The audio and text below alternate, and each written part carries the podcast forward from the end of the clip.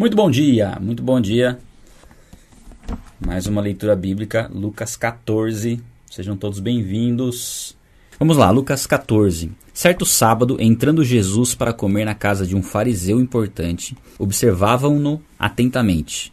À frente dele estava um homem doente, com o corpo inchado, né? aqui a doença é hidropsia. Ah, Jesus perguntou aos fariseus e aos peritos da lei: É permitido ou não curar no sábado? Mas eles ficaram em silêncio. Assim, tomando o homem pela mão, Jesus o curou e mandou embora. Então ele lhes perguntou: Se um de vocês tiver um filho ou um boi e este cair num poço no dia de sábado, não irá tirá-lo imediatamente? E eles nada puderam responder. Então esse aqui, essa passagem aqui, você percebe que Jesus foi comer na casa de um fariseu importante, foi convidado por ele, mas a intenção desse convite, ela não era uma intenção boa. Era na verdade colocar Jesus numa sinuca de bico ali, né? Onde ele tivesse que ter duas decisões e essas duas decisões poderiam é, ser voltadas contra ele. É, eles convidaram essa pessoa com, com essa enfermidade, que provavelmente foi convidada só para testar Jesus. Normalmente eles não convidariam, provavelmente, uma pessoa enferma para participar ali da, do banquete, né? E aí eles colocam aquele homem, porque se Jesus não o curasse, né, eles iam entender, né, e, e, falar, né, que Jesus não tinha compaixão, né, de pessoas doentes, por exemplo. E se Jesus curasse, eles iam acusar Jesus de estar tá fazendo algo proibido de ser feito no sábado. Só que aí que Jesus faz, com, né, com a sua compaixão, que a gente vê isso ao longo de todo, toda a nossa leitura, né, de todo o evangelho, de que, nenhum, de que nenhuma pessoa enferma que chegou diante de Jesus deixou de ser curada. Então Jesus cura esse homem, na verdade, ele não só cura esse homem, mas também já questiona os fariseus. Né? Qual de vocês, se tiver um animal seu que cai num buraco num dia de sábado, não vai tirar, não vai resgatar ou seu filho ou um animal? E de fato, Jesus fala de algo aqui com conhecimento. Provavelmente eles já fizeram, alguns deles já tinham feito isso no sábado, entendendo que era algo correto de ser feito. Salvar um animal que caiu num, num buraco, numa armadilha, alguma coisa assim, né? E por conta disso, qual seria o sentido de não auxiliar esse homem que estava enfermo estava ali precisando dessa cura naquele momento. E aí quando Jesus fala isso, eles meio que não sabem muito bem o que responder, porque o exemplo que Jesus dá depois contra eles mesmos, né? Se eles dissessem que não tinha que curar o homem num sábado, eles não poderiam ter feito ou fazer o que eles costumavam fazer, livrando um animal ou um filho. E inclusive é uma das coisas que às vezes acontece, né? É claro, nós, eu tenho dois gatos aqui e tenho na casa dos meus pais, né? Tinham, tem mais seis gatos lá, né, do, meu, do meu pai agora, né? E assim, eu, eu amo meus gatos. Só que a gente tem que tomar um cuidado muitas vezes para não valorizar mais os animais de estimação do que as pessoas, né? E muitas vezes parece ser mais fácil, né? Você amar um animal de estimação porque o animal de estimação ele não te incomoda ou não te confronta muitas vezes como um ser humano. Né? O ser humano sempre tem um pé atrás em relação a muitas coisas. E esse é um trabalhar que Deus quer fazer no nosso coração, para que a gente realmente tenha esse amor pelas pessoas, pelo ser humano em si. E saiba que sim, devemos amar os animais, mas não no nível que nós devemos amar o ser humano.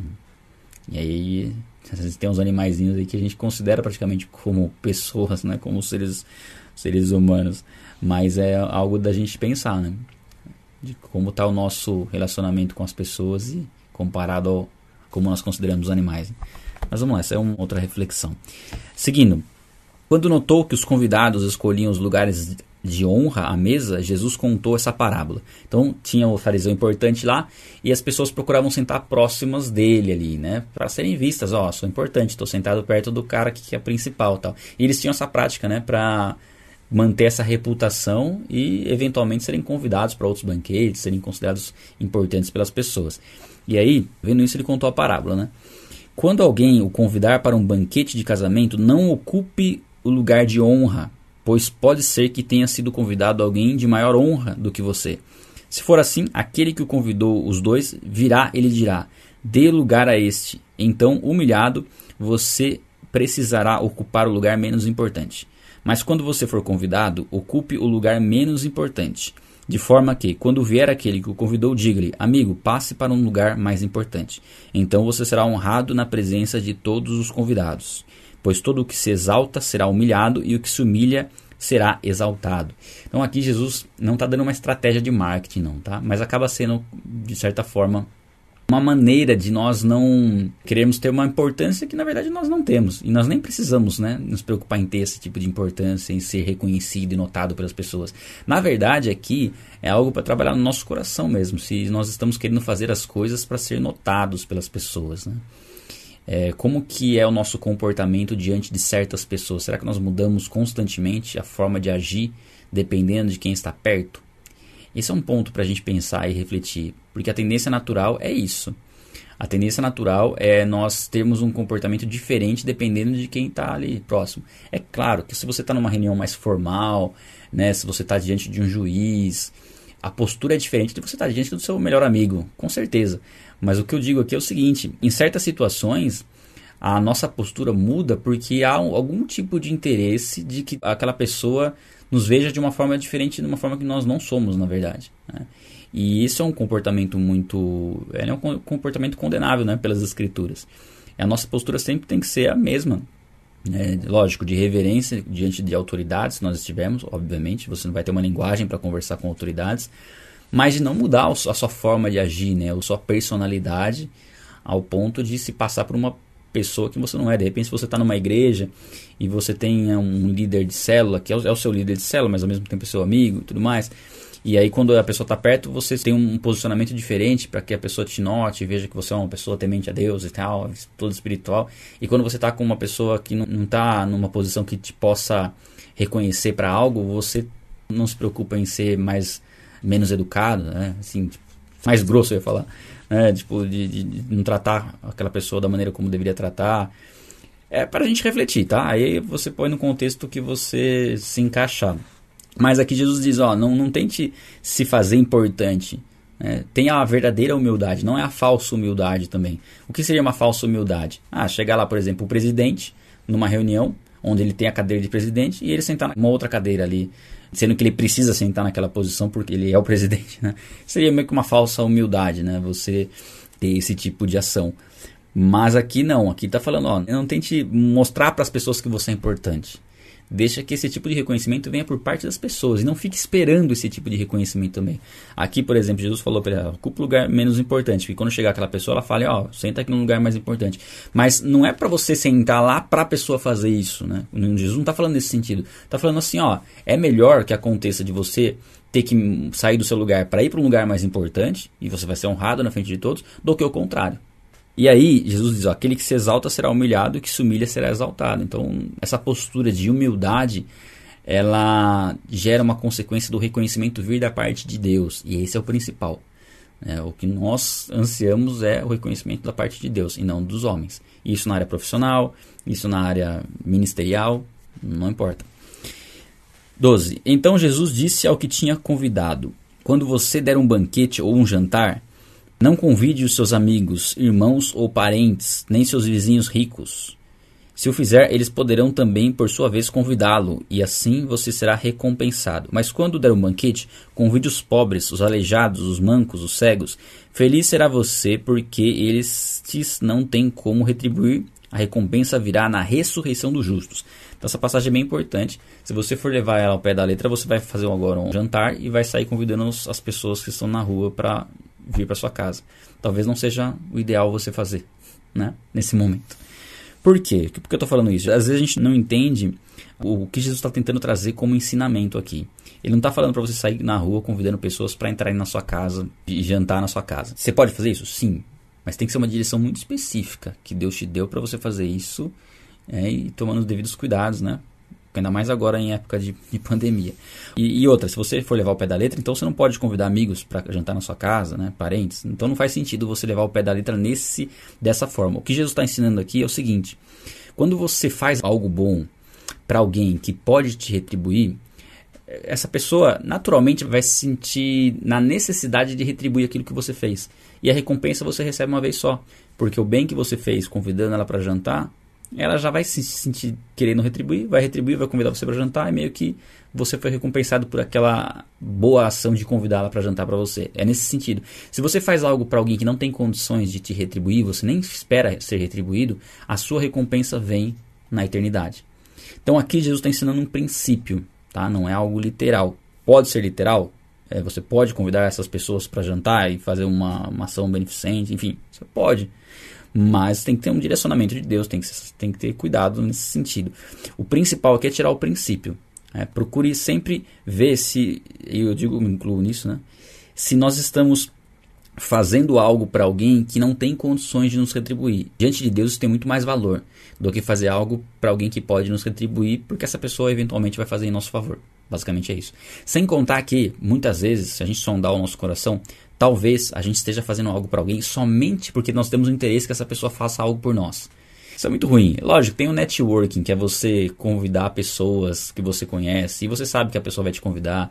Mas tem que sondar o coração se a motivação não é simplesmente ter algum benefício por estar tá fazendo algo para alguém. É nisso que Jesus vem nos confrontar. Por isso que é bom essa leitura bíblica. Por isso que é bom. É, por isso que a Bíblia é perfeita. Por isso que Jesus é perfeito. Porque ele traz alguns contextos que fazem a gente avaliar o nosso dia a dia se as nossas ações não estão sendo sempre nesse sentido. Ou seja, nós damos um tempo de qualidade para alguém à medida em que essa pessoa de alguma forma pode nos beneficiar lá na frente.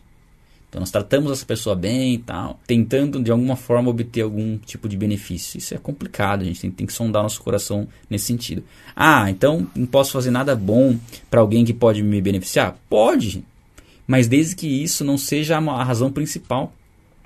E desde que isso não seja, você não faça isso somente para pessoas que podem te beneficiar.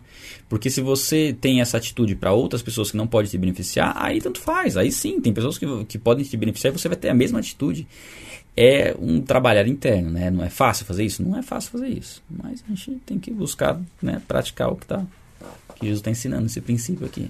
Essa seria a verdadeira humildade. Do resto acaba sendo amizade por interesse, né? Seguindo aqui, gente. Ao ouvir isso, um dos que estavam à mesa com Jesus disse: Feliz será aquele que comer no banquete no reino de Deus. É. Então, aí Jesus ouve ele falar isso e aí Jesus traz essa essa meio que parábola aqui, né? É parábola. Jesus respondeu: Certo homem estava preparando um grande banquete e convidou muitas pessoas. Na hora de começar, enviou seu servo para dizer aos que haviam sido convidados: Venham, pois tudo está pronto. Mas eles começaram, um por um, a apresentar desculpas. O primeiro disse: Acabei de comprar uma propriedade e preciso ir vê-la. Por favor, desculpe-me. Outro disse: Acabei de comprar cinco juntas de bois e estou indo experimentá-las. Por favor, desculpe-me. Ainda outro disse: Acabo de me casar, por isso não posso ir. O servo voltou e relatou isso ao seu senhor. Então o dono da casa irou-se e ordenou ao seu servo: Vá rapidamente pelas ruas e becos da cidade, traga os pobres, os aleijados, os cegos e os mancos. Disse o servo: O que o senhor ordenou foi feito, e ainda há lugar. Então o senhor disse ao servo: Vá pelos caminhos e vadaros e obrigue-os a entrar para que a minha casa fique cheia. Pois eu lhes digo: nenhum daqueles que foram convidados provará do meu banquete. Tá. Essa parábola aqui, ela está muito relacionada à salvação, ao entendimento errado de muitas pessoas de que elas são boas o suficiente ou elas cumprem algumas regras que lhe darão direito de estar nos céus após a sua morte. Mas é uma falsa confiança, né? Uma falsa convicção de salvação, porque a salvação não é por obras, não é por merecimento, é pela fé, é por crer no sacrifício de Jesus, na vida de Jesus sem pecado, na morte dele em nosso lugar e na sua ressurreição dentre os mortos. E acontece que as pessoas hoje, para reconhecer esse sacrifício de Jesus, porque uma vez que você reconhece a Cristo como seu Senhor, você decide passar a viver por Ele, a entregar a sua vida a Ele e fazer a vontade dele. É essa transformação de vida, né? Isso é o novo nascimento. E ali, quando a gente lê em João, muitos não vêm para a luz com medo de que as suas obras sejam expostas. E ela não está disposta a expor isso na luz. Ela não quer transformação de vida, ela quer continuar fazendo as coisas que ela faz. Agora, por que, que muitas pessoas não se achegam a Cristo? Um dos principais motivos é esse, né? Ela ter práticas, ela ter coisas que ela se apegou a fazer, que ela deseja fazer e não abre mão, e não vira Cristo. Eu vou até ler, vai gente. Eu não costumo ler outras passagens, só cito. Mas dessa vez eu vou ler. Eu vou ler aqui João. Porque é muito no contexto do que a gente está falando, tá? Claro que a gente vai chegar em João ainda, vamos ler com mais calma essa passagem. E João 3. A partir do 18. Quem nele crê não é condenado, mas quem não crê já está condenado por não crer no nome do Filho unigênito de Deus. Este é o julgamento. A luz veio ao mundo, mas os homens amaram as trevas e não a luz, porque suas obras eram más. Quem pratica o mal odeia a luz e não se aproxima da luz, temendo que as suas obras sejam manifestas. Mas quem pratica a verdade vem para a luz, para que se veja claramente que as suas obras são realizadas por intermédio de Deus. Então são aqueles que não querem expor as suas obras más, não querem ser transformados. E as pessoas normalmente inventam desculpas para não se dedicar a Deus para não ter a vida transformada. E aqui as, as, desculpas que eles deram aqui foram meio que, né, desculpas mesmo, não, não eram verdadeiras, né? Porque um fala que comprou um terreno, agora ele vai ver o terreno. Ou seja, provavelmente para comprar esse terreno ele deve ter visto o terreno várias vezes. O outro fala que vai experimentar umas cinco juntas de bois, né? E era até imprudência comprar juntas de boi sem ter experimentado antes. E o outro fala que acabou de casar, né? Como né, fizesse alguma diferença em relação a, ao chamado de Deus, né, para sua vida. E, e aí nós vemos constantemente pessoas dando desculpas e muitas vezes nós dando desculpas para aquilo que nós precisamos viver. E esse tempo que a gente está tendo aqui de leitura bíblica ah, exige um tempo, exige uma, um esforço, exige acordar cedo, né? Para a gente estar tá junto. E nós precisamos sondar os nossos corações se a gente não está dando algumas desculpas para não se dedicar nesse sentido. Eu lembro que teve uma época que eu comecei a acordar cedo, né? Comecei a acordar umas 5 horas, assim. E depois eu parei. E a minha desculpa era que eu estava tendo dificuldade de dormir à noite, que tinha muito, muito evento, muitas coisas para fazer à noite. E eu sempre ia dormir depois das 11 e tal. Só que na verdade era uma desculpa, porque eu não estava colocando a prioridade de dormir mais cedo. Estava querendo fazer algumas outras coisas que estendiam o tempo à noite e eu podia sim abrir mão de algumas coisas que eu fazia à noite. Então, muitas vezes a gente precisa né, sondar o nosso coração se a gente não está dando muita desculpa para não servir a Deus agora. Ah, não, depois eu vou. Eu tenho que fazer umas coisinhas antes aqui, depois eu vou. Talvez não haja essa próxima oportunidade, né? E assim, aqui no versículo, né, na passagem que Jesus fala, eles não vão ter outra oportunidade. Foram chamados, mas eles estão muito ocupados com as coisas do mundo e não estão entendendo a urgência desse chamado. E, e realmente, a gente não sabe o tempo que nós estamos vivendo, mas é um tempo onde a volta de Cristo está próxima. É, não sabemos exatamente quando, de que forma, mas pelo que nós vemos no contexto do mundo, a volta de Cristo está próxima. Então, quanto antes nós despertarmos do nosso sono, entendemos o, o chamado, antes nós poderemos fazer aquilo que nós somos chamados para fazer. E não ficar, ficaremos empurrando as coisas até não dar, não dar mais tempo, né? Mas, gente, é interessante porque eu vou ler agora uma passagem que tem muito a ver com isso. Eu queria explorar bem isso para vocês ficarem bem atentos nessa passagem aqui, tá? Vamos lá, ó. No 25. Uma grande multidão ia acompanhando Jesus, e este, voltando-se para ela, disse: Se alguém vem a mim e ama o seu pai, sua mãe, sua mulher, seus filhos, seus irmãos e irmãs, e até a própria vida mais do que a mim, não pode ser meu discípulo. E aquele que não carrega a sua cruz e não me segue, não pode ser meu discípulo. E aqui Jesus está falando do preço do discipulado, de como é necessário pagar um preço para ser discípulo de Jesus. E aqui nós estamos falando de discípulo, não estamos falando de uma pessoa que aceitou a Cristo, que recebeu a salvação, mas não chegou a ser um discípulo. Ah, pode acontecer isso? Pode. Pode acontecer de uma pessoa entregar a vida a Jesus Cristo, crer em Jesus Cristo verdadeiramente, que Jesus Cristo morreu por ela, que restou dentre os mortos, mas não entrar num processo de discipulado. A pessoa está salva, ela procura evitar o pecado, ela procura ter uma vida né, honesta diante das pessoas, mas ela vai vivendo é, de uma forma é, em Cristo, mas ao mesmo tempo não desenvolvendo e atuando no chamado dela. Por que a gente sabe que existe esse tipo de pessoa? Porque lá em Coríntios diz que quando nós encontrarmos com Cristo, algumas pessoas terão suas obras analisadas, né, provadas pelo fogo, e algumas obras serão de palha, feno e madeira, e serão queimadas como obras mortas. E essa pessoa será conhecida como uma pessoa que foi salva através do fogo, ou seja, quase que não foi salva. Porque ela não fez as boas obras como consequência da salvação.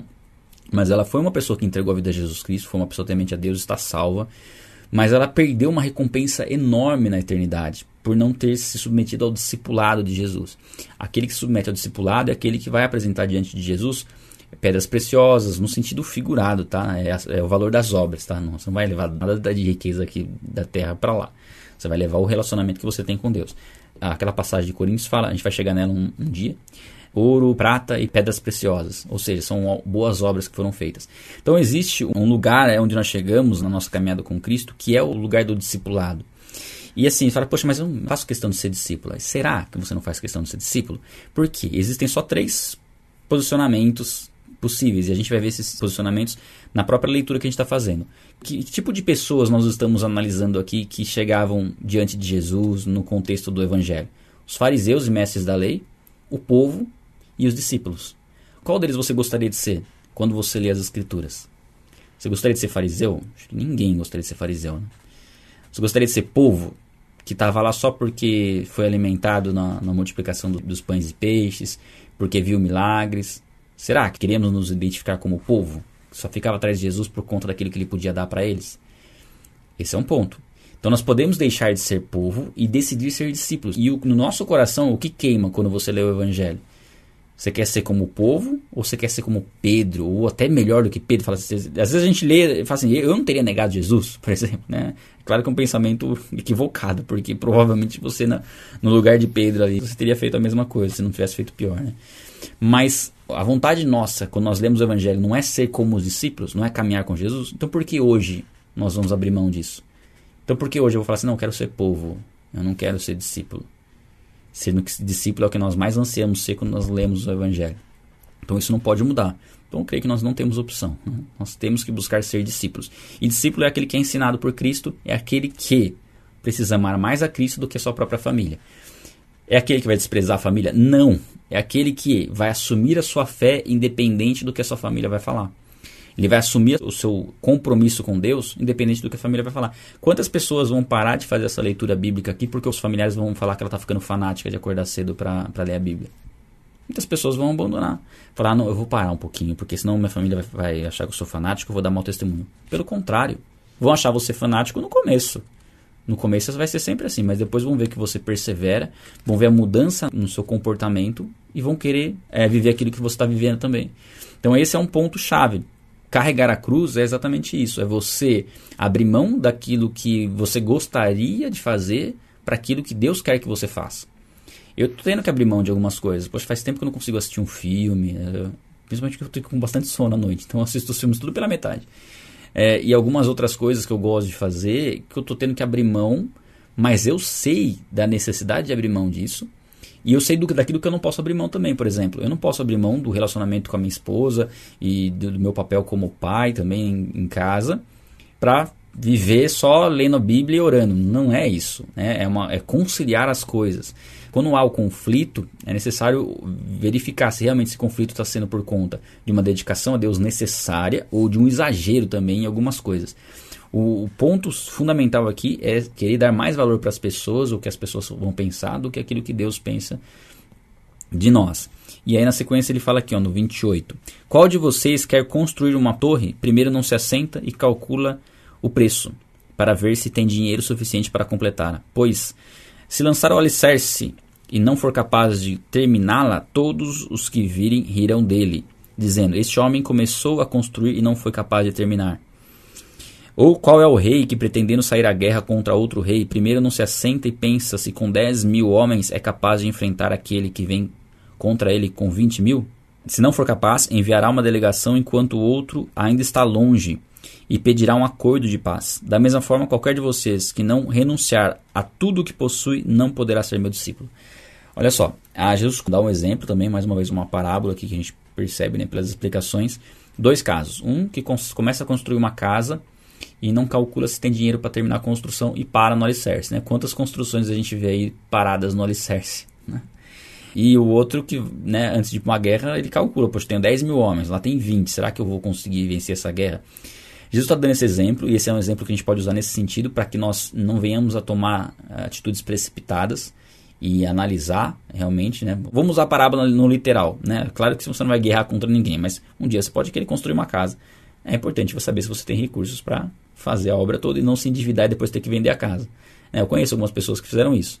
Começaram a construir uma casa, se empolgaram, se endividaram, fizeram a casa dos sonhos e tiveram que vender porque estava endividado e ficaram sem a casa.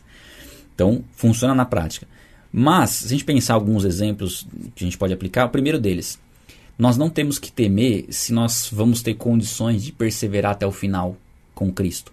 Por quê? Porque Jesus Cristo calculou o preço antes e pagou o preço que havia necessidade de ser pago foi pago de maneira plena.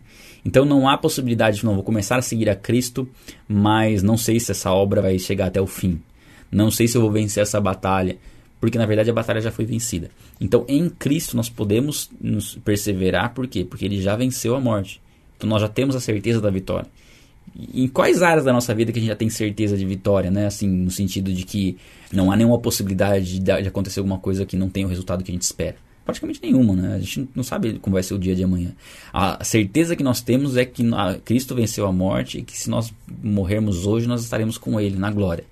E nós temos a certeza que ele vai terminar a boa obra que ele começou em nós. Então, essa é uma convicção que nós temos. Então, a dedicação a Cristo nós podemos ter na certeza de que sim, estamos fazendo algo consciente, algo que nós vamos chegar até onde nós desejamos, né? onde nós ansiamos. Mas aqui, ele coloca né, a, a renúncia se nós não renunciarmos a tudo que nós possuímos, nós não, não, podemos ser discípulos de Cristo. Ou seja, se a gente não renunciar àquilo que nos afasta, que rouba o nosso tempo de Deus, não tem como a gente ser discípulo. Se nós não renunciarmos a algumas atividades que nós estamos colocando como prioridade e não colocando Deus como prioridade, não tem como ser discípulo. O discípulo coloca Cristo como prioridade e depois todas as outras coisas vão se encaixando no seu devido lugar. Eu não sei como você arruma suas coisas, né? Eu às vezes vou arrumar as coisas aqui, eu pego tudo que tem na mesa e jogo tudo na, mesa de lá. E depois eu vou trazendo as coisas que são prioridade na mesa, o computador, tal, e depois eu coloco o restante. E é um pouco do que é, né, a, a forma de organizar a nossa vida é você fazer uma, uma pausa para reflexão mesmo, né? Da sua vida e restabelecer as prioridades. Nem que você tenha que parar de fazer tudo que você está fazendo e falar, não, agora vamos organizar isso aqui. Deixa eu colocar ah, o que é mais importante em primeiro lugar e depois o restante eu vou acrescentando conforme eu vou tendo tempo. Então tem muitas coisas que eu deixei de fazer, assim, que eu gostava muito de fazer, eu vou encaixando conforme eu vou percebendo que, ah, não, dá para encaixar aqui, dá para encaixar aqui. E é tão interessante, você não sei se você vai ter essa experiência para compartilhar depois, mas é interessante quando você começa a ter esse tempo de leitura bíblica, de oração, como algumas coisas que você não conseguia deixar de fazer, você começa a parar de fazer naturalmente. Começa a estabelecer as prioridades. Tá? Se essa leitura bíblica, é lógico, eu, o que eu falo para vocês é que você tem que ter o particular com Deus, o seu individual ali. Inclusive, o que eu recomendo que você, antes de participar da leitura bíblica aqui, você ore pelo menos, pelo menos uns sete minutinhos aí, antes da gente começar e se você puder mais, melhor. E também você leia o capítulo antes da gente ler aqui e, e tem esse tempo com Deus de meditar no capítulo para depois você acompanhar junto com a gente. Esse é o seu particular, isso aí fica a sua missão aí. Não é nem a seu critério, porque isso é necessário. Né? Se acordar só para participar da leitura e depois não ler mais, é, não faz muito sentido. Né? É, você está, na verdade, dependendo desse tempo aqui junto conosco, quando você precisa do seu, seu particular. Quando você coloca isso como prioridade, você já começou da maneira certa. Você já começou a priorizar aquilo que é mais importante. O resto você vai organizar naturalmente. Se concentra nesse sentido. Terminando, o sal é bom, mas se perder o sabor, como restaurá-lo? Não serve nem para o solo, nem para adubo, é jogado fora. Aquele que tem ouvidos para ouvir, ouça. Então aqui Jesus fala do preço do discipulado e ainda termina com essa frase clássica que é algo muito importante que nós devemos guardar. Quando Jesus fala isso é porque você tem que estar atento. Aquele que tem ouvidos para ouvir, ouça. O preço do discipulado. Nós precisamos buscar o entendimento do que é ser discípulo né? e o que é necessário abrir mão para ser discípulo de Jesus. Não há possibilidade de sermos discípulos sem renúncia. Aquele que não fizer renúncia vai ser povo. Isso se não virar fariseu, né? Mas vai ser povo, vai ser aquele que vai estar tá sempre assim buscando a Jesus Cristo por conta daquilo que ele pode receber de Cristo e não entendendo a necessidade de ser um discípulo, aprender com Cristo e ser usado por Deus para salvar outras vidas. Povo não salva ninguém, discípulo sim. Discípulo faz como Jesus fez. Discípulo consegue ser parecido com o seu mestre, guardadas as devidas proporções, mas tem um alvo, tem um objetivo, ser como Cristo. E esse tem que ser nosso objetivo de vida, senão a gente vai ficar andando em círculo. A gente pode até ter uma prosperidade financeira, ter um sucesso no trabalho, mas não vamos ter sucesso na principal missão nossa como seres vivos, que é glorificar o nome de Deus, que é ser usado por Ele. Eu creio que essa palavra do discipulado ela seja muito pertinente para o tempo que nós estamos vivendo pertinente para o propósito que a gente está aqui com vocês, né, de leitura bíblica, e que eu comentei que eu ia falar da leitura de ontem, né, que a gente falou sobre a árvore que não estava dando fruto, né, e aí é cavocado em volta da árvore para esperar ela dar fruto. Isso aí fala muito sobre a questão do tempo que nós demoramos né, para ver os frutos daquilo que nós estamos fazendo. Quando foi cavocado em volta daquela árvore, ela não ia dar fruto no dia seguinte, tinha que esperar um tempo. E nós a mesma coisa. O fato de você estar tá caminhando com a gente, começou a ter esse devocional, você começou a plantar algo não significa que você vai colher já. Talvez você possa falar assim, poxa, Esdras, eu tô uma semana aí começando a leitura, só deu problema em casa. Só briguei com a minha esposa. Ah, deu coisa errada no trabalho. Bati o carro. Você pode ter tido um monte de, de problemas. A questão é, é por conta do tempo que você está tendo com Deus aqui, será? Não. Por quê? Porque o que, que você plantou até começar a plantar isso hoje? Né? Se você não estava tendo uma, uma constância. Estou falando de você que não estava tendo uma constância de leitura bíblica, de oração. Você não está plantando nada, então não tem como colher algo. E o que você está plantando agora, nesse tempo, você não vai colher agora imediatamente. Você vai colher daqui a um tempo. Não sei quanto tempo. Pode ser daqui a um mês que você comece a colher? Não sei. A questão é, nós muitas vezes somos imediatistas. Queremos plantar hoje para colher hoje. E aí o que acontece? Começo a fazer as coisas, me esforço, não vê mudança nenhuma, para. Mas é lógico, a mudança não vai vir de imediato, a mudança vai começar a vir lá na frente. Só que o que acontece? Ó, você começou a se dedicar, parou. Legal, você plantou, você vai colher o que você plantou. Né, desse tempo com Deus. Talvez você, colha daqui a um mês. Sabe qual é o, o problema? O problema é quando você colher num tempo em que você já não está mais orando, você começar a colher fruto do que você plantou lá atrás, você ah, naturalmente vai pensar assim: ah, eu estou colhendo sem ter plantado, então está melhor do que o tempo que eu estava me dedicando a Deus, porque agora eu estou colhendo coisas boas. É lógico, você está colhendo o que você plantou lá atrás com Deus. Só que o que vai acontecer? Você parou de plantar, então você vai parar de colher.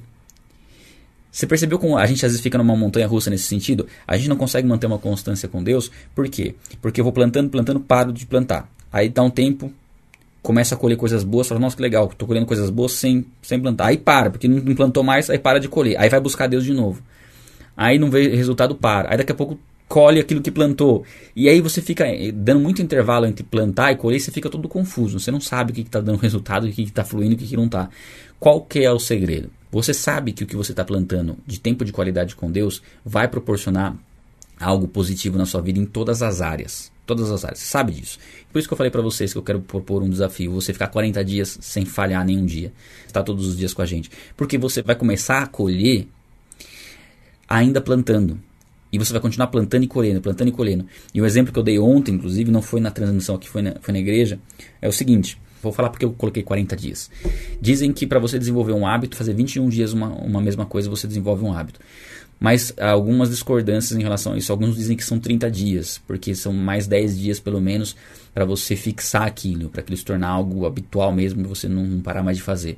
Por isso eu estou jogando 40 dias. E o fato de jogar 40 dias é legal, porque a gente tem o jejum de Jesus no deserto que durou 40 dias, tem o, o número 40 tem uma ah, tem uma, alguma questão aí interessante, não que tem um poder nos 40 dias, não é nada disso, pessoal, é mais prático mesmo. Se, se 21 dizem que não é tão suficiente, falam que é 30, vamos colocar 40.